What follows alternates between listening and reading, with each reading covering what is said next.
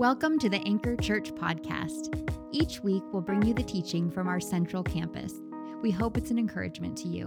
Thanks for listening. Good morning, Anchor. How are we doing this morning? John and uh, Bonnie Jean did such a good job talking about this book. I just get to play the role of Vanna White. So um, here it is, you guys.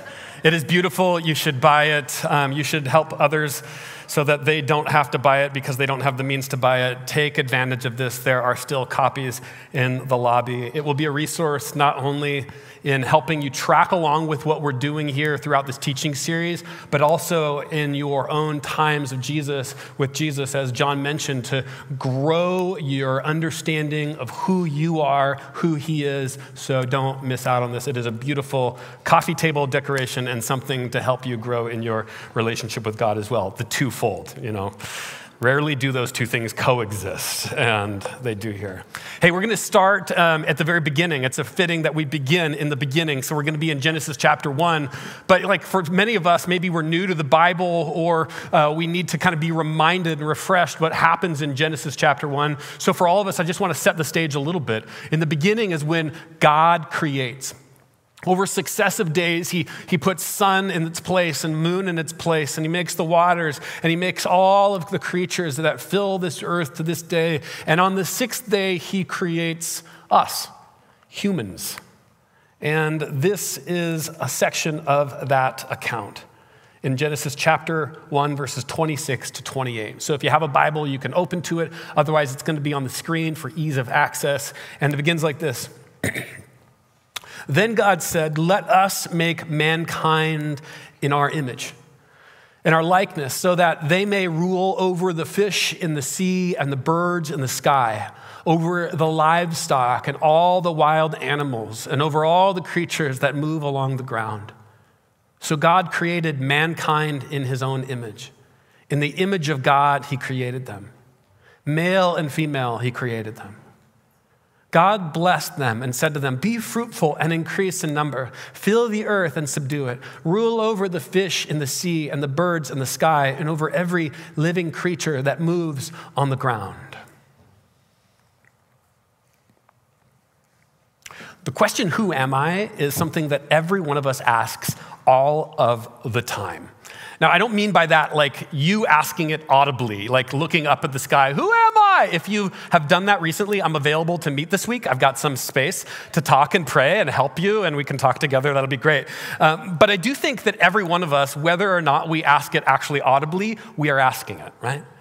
We ask it by like the places, we ask it or try to answer the question rather by the clothes we put on in the morning. And we look in front of the mirror and we say, does, does this look good? Does this make me look good? Does this reflect who I am or who I believe I am? We ask that question by as we're applying for jobs. Does this profession interface with who I am? My gifts, my skills, my talent? Is this going to be a relational fit? What's the workplace environment going to look like? Will there be space for me to be me? We ask this question where the places we live. I remember when I, uh, our family moved to Tacoma, I was so proud, you guys, of being able to answer the question, where do you live, by saying Tacoma, you know?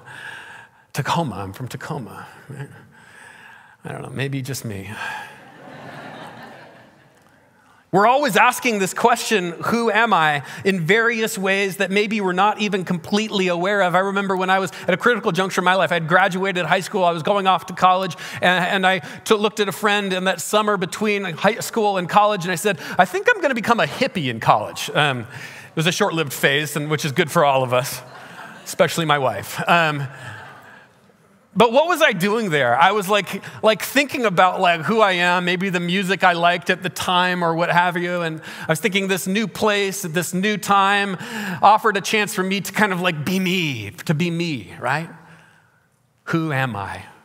The question that is inescapable, that it's, it's always on our minds. But it's not only something that's like on our minds, it's not only something that we ask without even knowing we're asking it, but it's something that the greatest minds throughout history have sought to answer. Karl Marx, uh, a brilliant um, economist and social philosopher, answered the question of who am I with the answer money.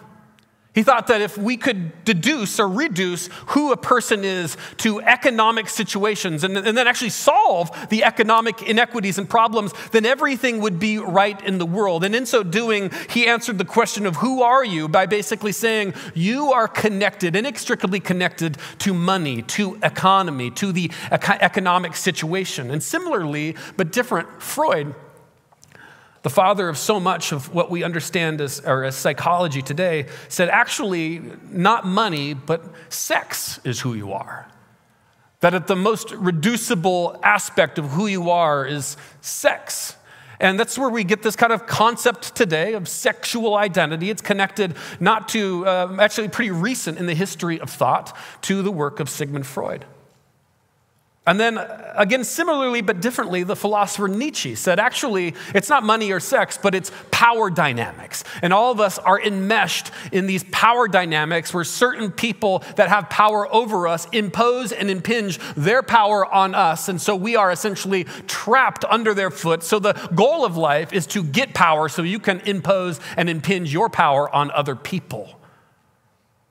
The challenge with each of these is that it takes that aspect of who you are, one aspect, and it reduces our identity to that one thing. Similarly, you know, Madison Avenue thought they could answer the question with consumption. If you can buy, then you can be. And if you buy the next thing, then you'll continue to be. And if you don't have the means to continue to buying, then you will cease to be because your identity is connected to what you wear and the plastic that decorates your home. Again, the challenge is, is that you cannot take an aspect of who you are, no matter how loud, pronounced, and important it is, and reduce it to all of who you are. He says, Scripture says, Scripture says that that is, that is not a, you're not able to do that. You see, Scripture, rather than reducing who you are to an aspect of who you are, enlarges who you are. Think about the word image of God. It's hard to define. Some of us have been around church for a while and we've like heard the image of God and maybe never even heard a teaching on the image of God. And let me just tell you, as a preacher, the reason why you haven't heard a teaching on the image of God is because it's like elusive and poetic and, and hard to put in categories. It's, it's, it's, it's weird and big. And how do you define it? And how do you make points and a bullet point and all that kind of stuff? How do you do it? And that's part of the point. Because the image of God is something that should cause us to experience awe. Whoa. And it's something that we should never write off or see as normal in a way that would domesticate this beautiful, interesting, awe inducing word and term, image of God. The creation story that I talked about, where God is creating the world and everything in it, uh, you know, it's interesting that the animals, it says God created them according to their kind. And there's, it goes on, it says, and God created them according to their kind. And, and all these animals that God is creating, He creates them according to their kind. And then He gets to humanity. And rather than saying God created them according to their kind, it says this it says, and God made them in his image. You see, while everything else in creation reflects any, everything else in creation, we reflect the Creator, not creation. We bear the image of God. We were not created according to another kind. We are created according to the Creator, which puts us in this unique, beautiful, and mysterious place in this world and in this creation. The Hebrew word for image is interesting. It's this word "tselem," And every else, every other time throughout the history or, or throughout the Old Testament, when this word is used, it is used to describe an idol something that Israel or other pagan nations make as some type of object of worship to reflect some type of God. And throughout the Old Testament, idolatry is seen as something as unequivocally negative. It's a bad thing. Why? Because it takes creation and it makes creation a part of uh, your worship. And so it steals worship and diminishes worship from the Creator and, re- re- and orients it towards creation. And, and God's like, no, that's not going to work. You can't worship creation, worship Creator. But there's another thing that's interesting here that we often miss. There's not only does it diminish your worship, idolatry, but idolatry diminishes your sense of self.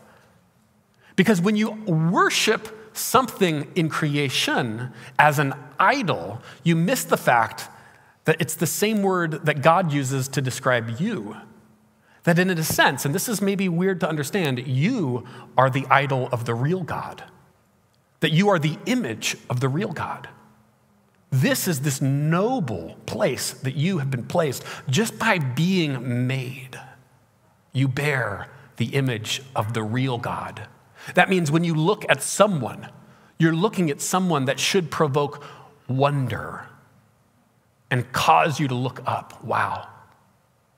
As you see someone's gifts or talents or quirky personality, all of these things, apart from the sin that that person has, is a reflection of the God who made them.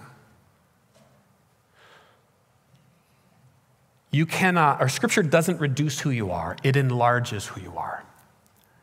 It opens who you are up into something that is interesting and beautiful and, and, and, and awe inspiring. So, what I want to do is, I'm going to say one thing uh, and then get to kind of some of our, our, our points that we're talking about.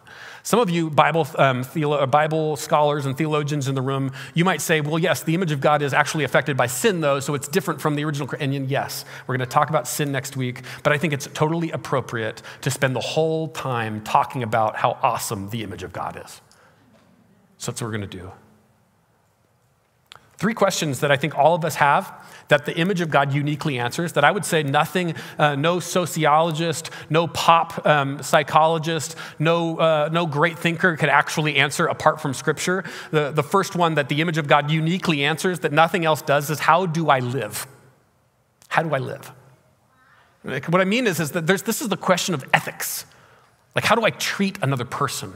What is right and what is wrong? How do I engage in relationship with other people and, and be just? What does that look like? How do I live? And it's important on the front end to understand that, like, this image of God thing includes soccer moms and the meth addicted, Republicans and Democrats, gay and straight, Buddhists, bellhops, and billionaires. Every single person so when you think about how do I live, it begins with you live in a way that reflects your understanding that the person you're in relationship with is no less than an image bearer.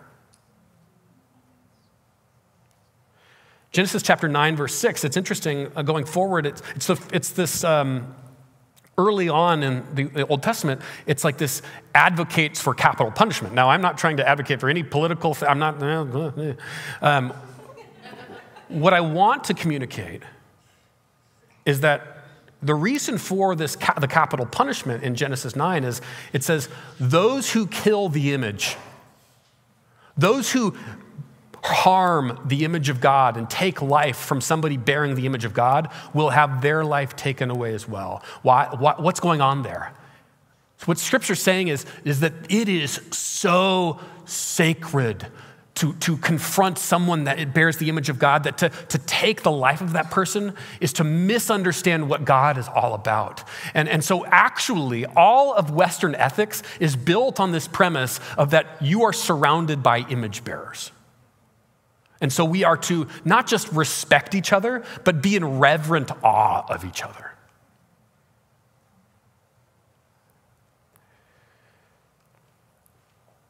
C.S. Lewis, an author that I love, um, describes this situation in this way. He says, There are no ordinary people. You've never talked to a mere mortal. Nations, cultures, arts, civilizations, these are mortal, and their life is to ours as the life of a gnat. But it is immortals whom you joke with, work with, marry, snub, and exploit immortal horrors, or everlasting splendors. This does not mean that we are to perpetually be perpetually solemn. We must play. But our merriment must be that of, of that kind, and it is, in fact, the merriest kind, which exists between people who have, from the outset, taken each other seriously. No flippancy, no superiority, and no presumption. I love the opening sentence there. There are no ordinary people. There is only cause for reverence as you behold one another. the lobby and conversations that you'll have after this are more than just words traded back and forth. They're given, the words are given by image bearers and heard by image bearers. So I want to invite you to do something, uh, maybe uh, it's a little risky, but you can trust me. Uh, I want you to look around the room right now. Look around the room. All you see are image bearers.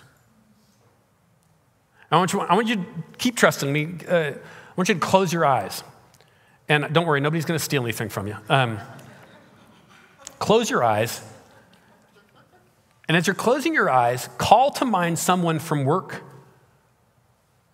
or from your neighborhood, someone you see around town that you have a hard time seeing as valuable.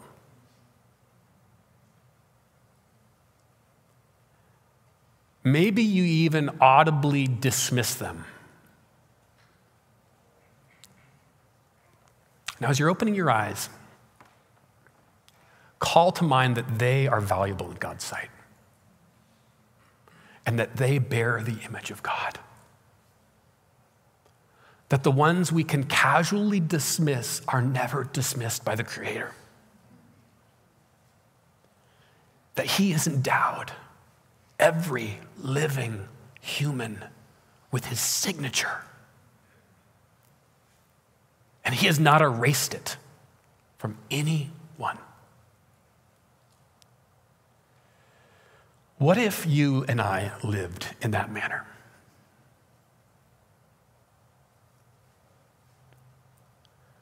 The next question is not just, it's not just what do I do? Hopefully, we've started to answer that question by just saying the, the, the room is filled with no ordinary people. But like, the next question is it's like, where's my purpose? Another question we're all asking in one way or another all the time. A professor and, uh, and thinker Anthony Burrow did this study where he put, put all these people at the base of this hill, like at the bottom of the hill, and had them look up towards the hill. And he asked them to climb up the hill, to get up the hill. And he, he studied, he, beforehand, he, he asked them, you know, how, what's your sense of purpose? Do you have a sense of purpose in your life? And they would either say yes or no or some variation thereof. And what he found after the study is that the people with a strong sense of purpose, when they looked up the hill, uh, they, they were, and, and asked to get up the hill, they were just able to say, yeah, I could do that easily. That's something that I could manage. It's scalable, it's fine, I can do it. And the people with a diminished sense of purpose, when they looked up at the hill, they said, No, not me, I'm not interested. And so what he found was, or he concluded, was that just like a sense of purpose that you have in your life affects your ability to see the world. So you can see things that would otherwise be obstacles as easily surmountable if you have a strong sense of purpose. And maybe you've heard things like this. Maybe you've seen some of these studies or seen somebody post about something like it on Instagram, and they're all out there. Purpose has been connected to, uh, uh, to greater amounts of health, physical, emotional, spiritual health. Purpose has been connected to wealth, to achieving uh, economic and financial success. It's, it's actually one of our values here at Anchor. We think every one of us has purpose. And we'll talk about one aspect of that here in a second. I, but I, I want to say that like there are two types of purpose. At least two types. Don't hold me to that. At least two types. The first is what I'm calling chosen purpose. And this is a purpose that, go figure, you have to choose. It's connected to the, the, professions and the hobbies and the relationships you have. There is a chosen purpose, and you're, you're, you're thinking about, okay, I'm going to do this thing. And chosen purpose is beautiful and rad and fantastic, and it can increase the value of, and health and all of that of your life. But I would also say chosen purpose is also fragile. Why? Because it requires you to keep choosing it. And all of us have been in situations where we felt depressed, or we've been down, or we've doubted ourselves or our abilities. Maybe we've questioned if another cho- uh, choice or chance should lead us in another direction. And so, anytime we interface with any of those things, there is the cho- we experience the fragility of chosen purpose. There's a questioning of should I keep doing this thing? And that's not to diminish it, it's just the reality of that situation. But there's another type of purpose, which I'm calling given purpose. And while its chosen purpose is fragile, given purpose is actually inescapable. It's something given by God to you. It's something that you actually, you may not choose to engage in it, but it's part of who you are. And actually, the less you engage in it, the more you feel like you're betraying who you are and you feel inner tension. This is why, because it's given to you by being an image bearer. We read this at the beginning, but Genesis chapter 128 gets at one aspect of this. Says this God blessed them and said to them, Be fruitful and increase in number, fill the earth and subdue it rule over the fish in the sea and the birds in the sky and over every living creature that moves on the ground. There's this word that like we don't like to use because our whole country was built on escaping rule and, and being free, you know, but this idea of rule is in like connected to us being human. God, hear me, God has given you the responsibility and role as being his kings and queens over this creation to steward and exercise the rule of God as you, as you live out the image of God in the places that you have influence and responsibility. God has called you to rule. And that means, like, in the cool rock sense, like you rule, but like also in the expressing the heart of God in the spheres that you inhabit bringing order to something.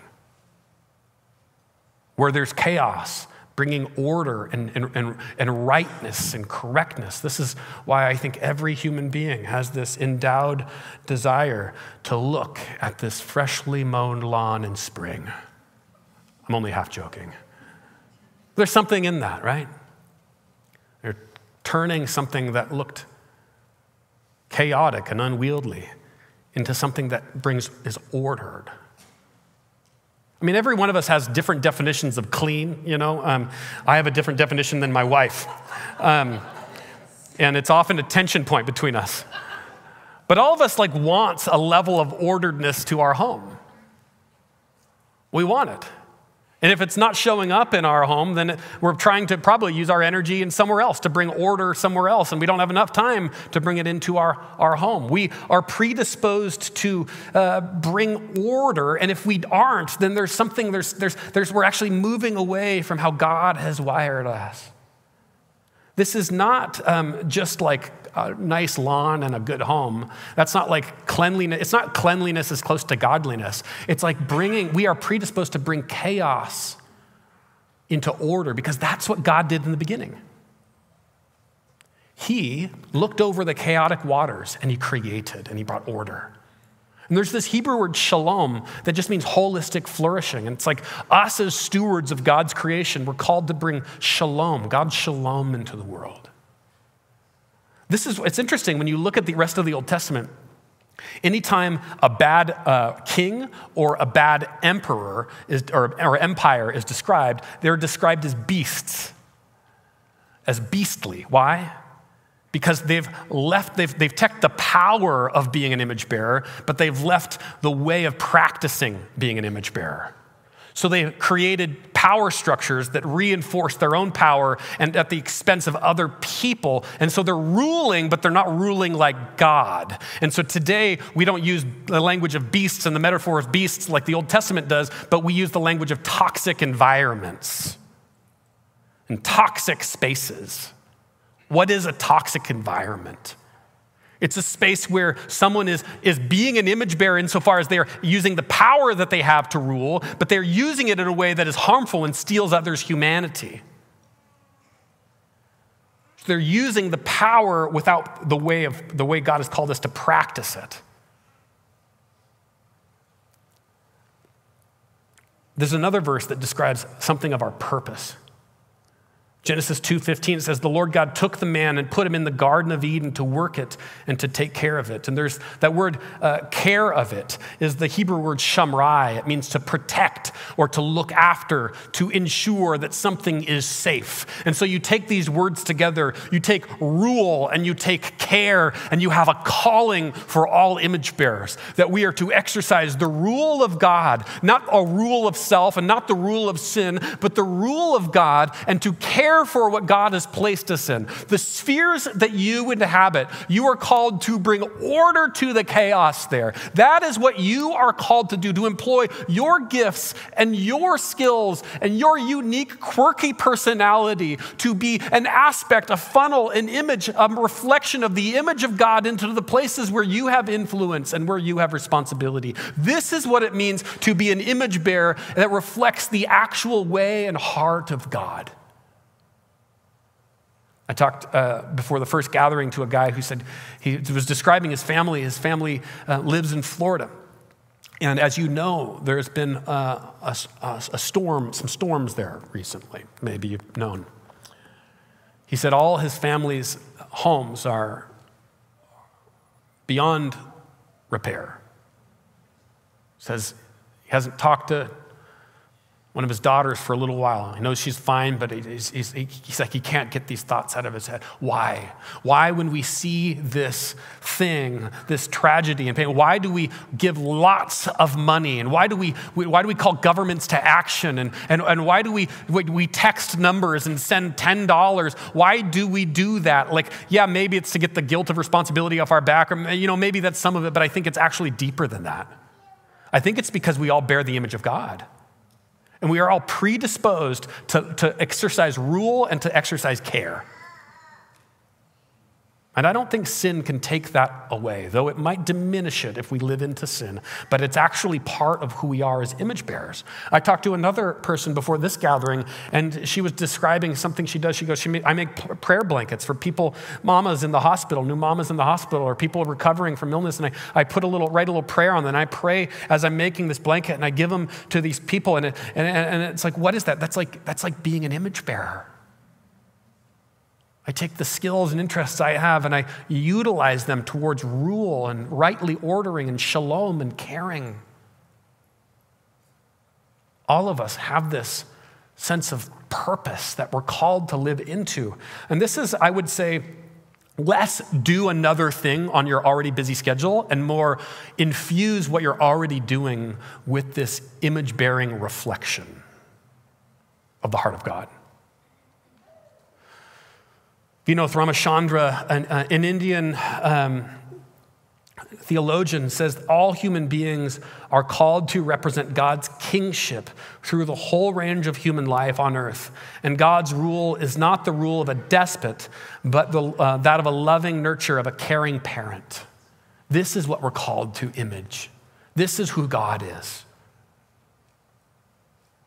Next question is Who am I with? Versus like, how do I live? What's my purpose? Who am I with? I want to just say again that like there may be people that promise the answer to those questions apart from Scripture, but they will never deliver on their promises. Scripture uniquely answers these questions in us being image bearers and describing our role as humans. This is something that, that is offered to us by God's word and, and does not, uh, is not offered to us by anything else. Who am I with? Jim Wilder, a neurotheologian, which is a fancy term, uh, says that there are three primal questions we all ask Who am I? Who are my people? And what do, we, what do our people do? And by doing that, Wilder, he's a devoted Christian, he's saying that what he's saying is like, we are inescapably, irrevocably relational beings, right?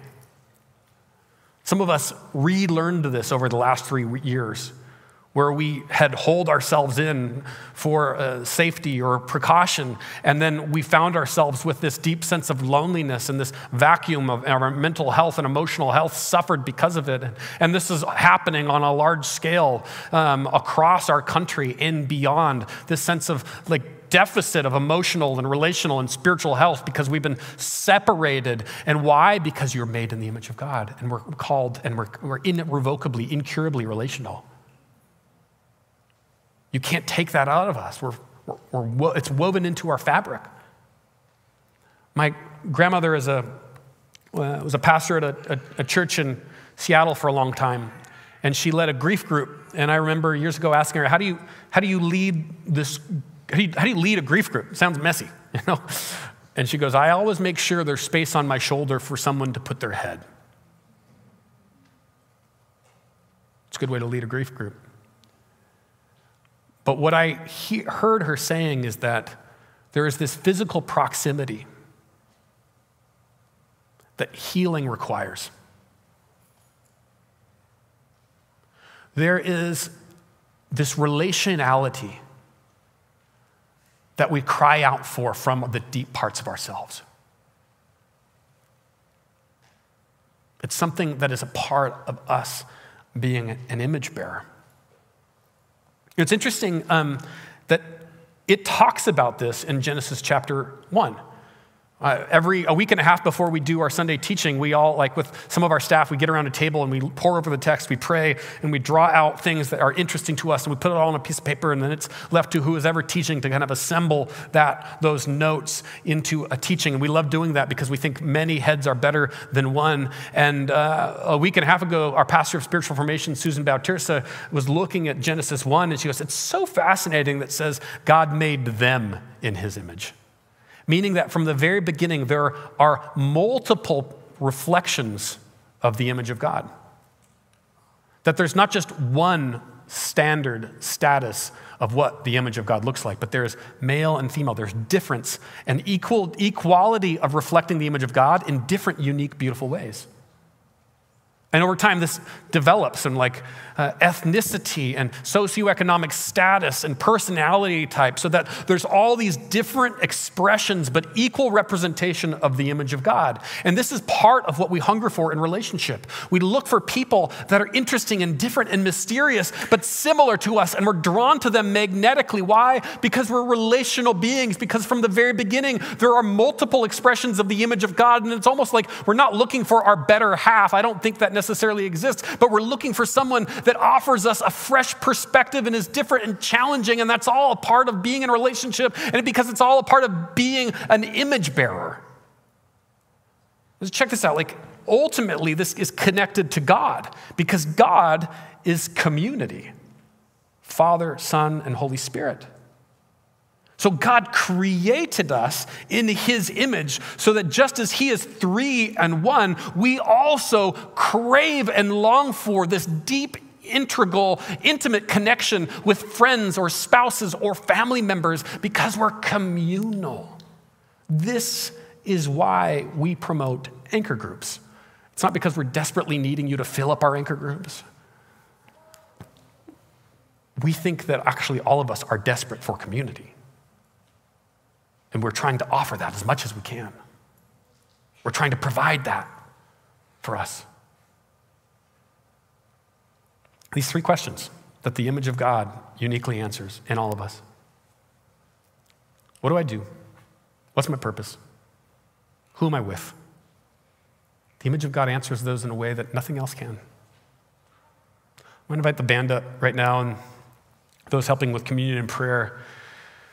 Um, and I just want to note before I go on, it's like every week we have people available at these black walls that are willing and wanting to pray with you. Um, now, it can feel like a vulnerable thing to walk forward for prayer. But I would just say you're actually more vulnerable if you don't raise your hand and walk forward asking for prayer. You're vulnerable to your own brokenness, you're vulnerable to the enemy's attack. You're vulnerable to living with that hidden thing that you need prayer for, but you're not asking for prayer. So while it might feel vulnerable to walk towards a wall and ask for prayer, I think that it's the best type of vulnerability. It's interesting. Um, uh, in the New Testament, in Matthew chapter 22, Jesus is like, um, is talking with the Pharisees, and the Pharisees are like classic Pharisees trying to dupe Jesus um, and, uh, and trick him and trap him. And Jesus, in classic Jesus form, is like providing another Jesus juke. Oh, yeah, you thought you were going to get me? No. Um, and so they ask Jesus, they're like, all right, Jesus, here's a coin. Do we pay, should we pay taxes to Caesar? And they know that they're going to trick him because if, if Jesus says, Yeah, we pay taxes to Caesar, then all the Jews are going to be angry with him. But then if he says, No, we shouldn't pay taxes to Caesar, the Romans will be angry with him. So it's like one of those, you know, both directions don't work out very good. Jesus is classic. He says, Can I, let me, let me take a look at that coin. Who's, who's got a drachma, you know? So he, somebody passes it forward. He, well, he looks at it. And you can imagine this pregnant pause where Jesus is not rushed. He's not feeling like the pressure of time is weighing down on him. He's looking at this coin. Looking at something that he was there. When all creation was made, he, he saw the raw materials of this coin shaped and formed in, in, in the fabric of creation. And here he's looking at this coin and he says, Whose image is on this thing? Like, what? What's the image? Somebody's like, Total easy one. Caesar. And Jesus says, Well, then give to Caesar what's Caesar and give to God what's God's. Now, typically, when we hear this teaching, it's like this is like the argument for like how we should pay our taxes, which is fine. Um, but I think Jesus actually had something more profound in mind. Because what he didn't say, but what he said, without saying it, was that, yeah, this coin may have Caesar's image on it.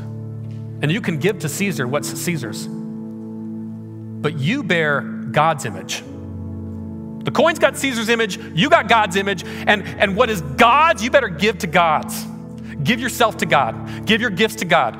Give your time to God. Give your energy to God. Give your thoughts to God. Give your relationships to God. Give your dreams to God. Give your energy to God. Give your passion to God. Give your pain to God. Give your sin to God. Give your brokenness to God. Give everything in your life to God. Here's why. Here's why. Is because the image of God that we spent this whole time talking about has been affected by sin. And the only place that the image gets restored is in the home of the image maker, in the place of the original creator. And so when we surrender ourselves to God and put ourselves in under his authority, he takes this broken image, blows the dust off, sands down the cracks, reframes, undoes the damage that sin has done touches the place where trauma has kept us from joy and starts to remake this marred image into the original beauty he had always desired for it to reflect. You bloom when you surrender your whole life to the one who made you. How can we be assured of this? because he first gave himself to us. Long before we were asked to give ourselves to him, he gave himself to us. We know this because in the Gospels, Jesus Christ opened up his hands and said, Do you want to know how much I love you? This is how much I love you. With nails in his arms and blood coming down his body. And as he breathed his last, he showed us how much he loves us, that he surrendered himself up so that when we surrender ourselves, we only grow because he first died. The image is remade when we come to the image maker. And this is what we hear at the communion table Christ's body given for you, Christ's blood shed for you. It's for you. It's for you. It's for you. It's for you. I think some of us in this room might come forward for the first time as first time Jesus followers to hear that God loves us enough to take our place and that we might give ourselves to Him for the first time. Come forward when you're ready and know that you're created in the image of God and you belong in His healing hands.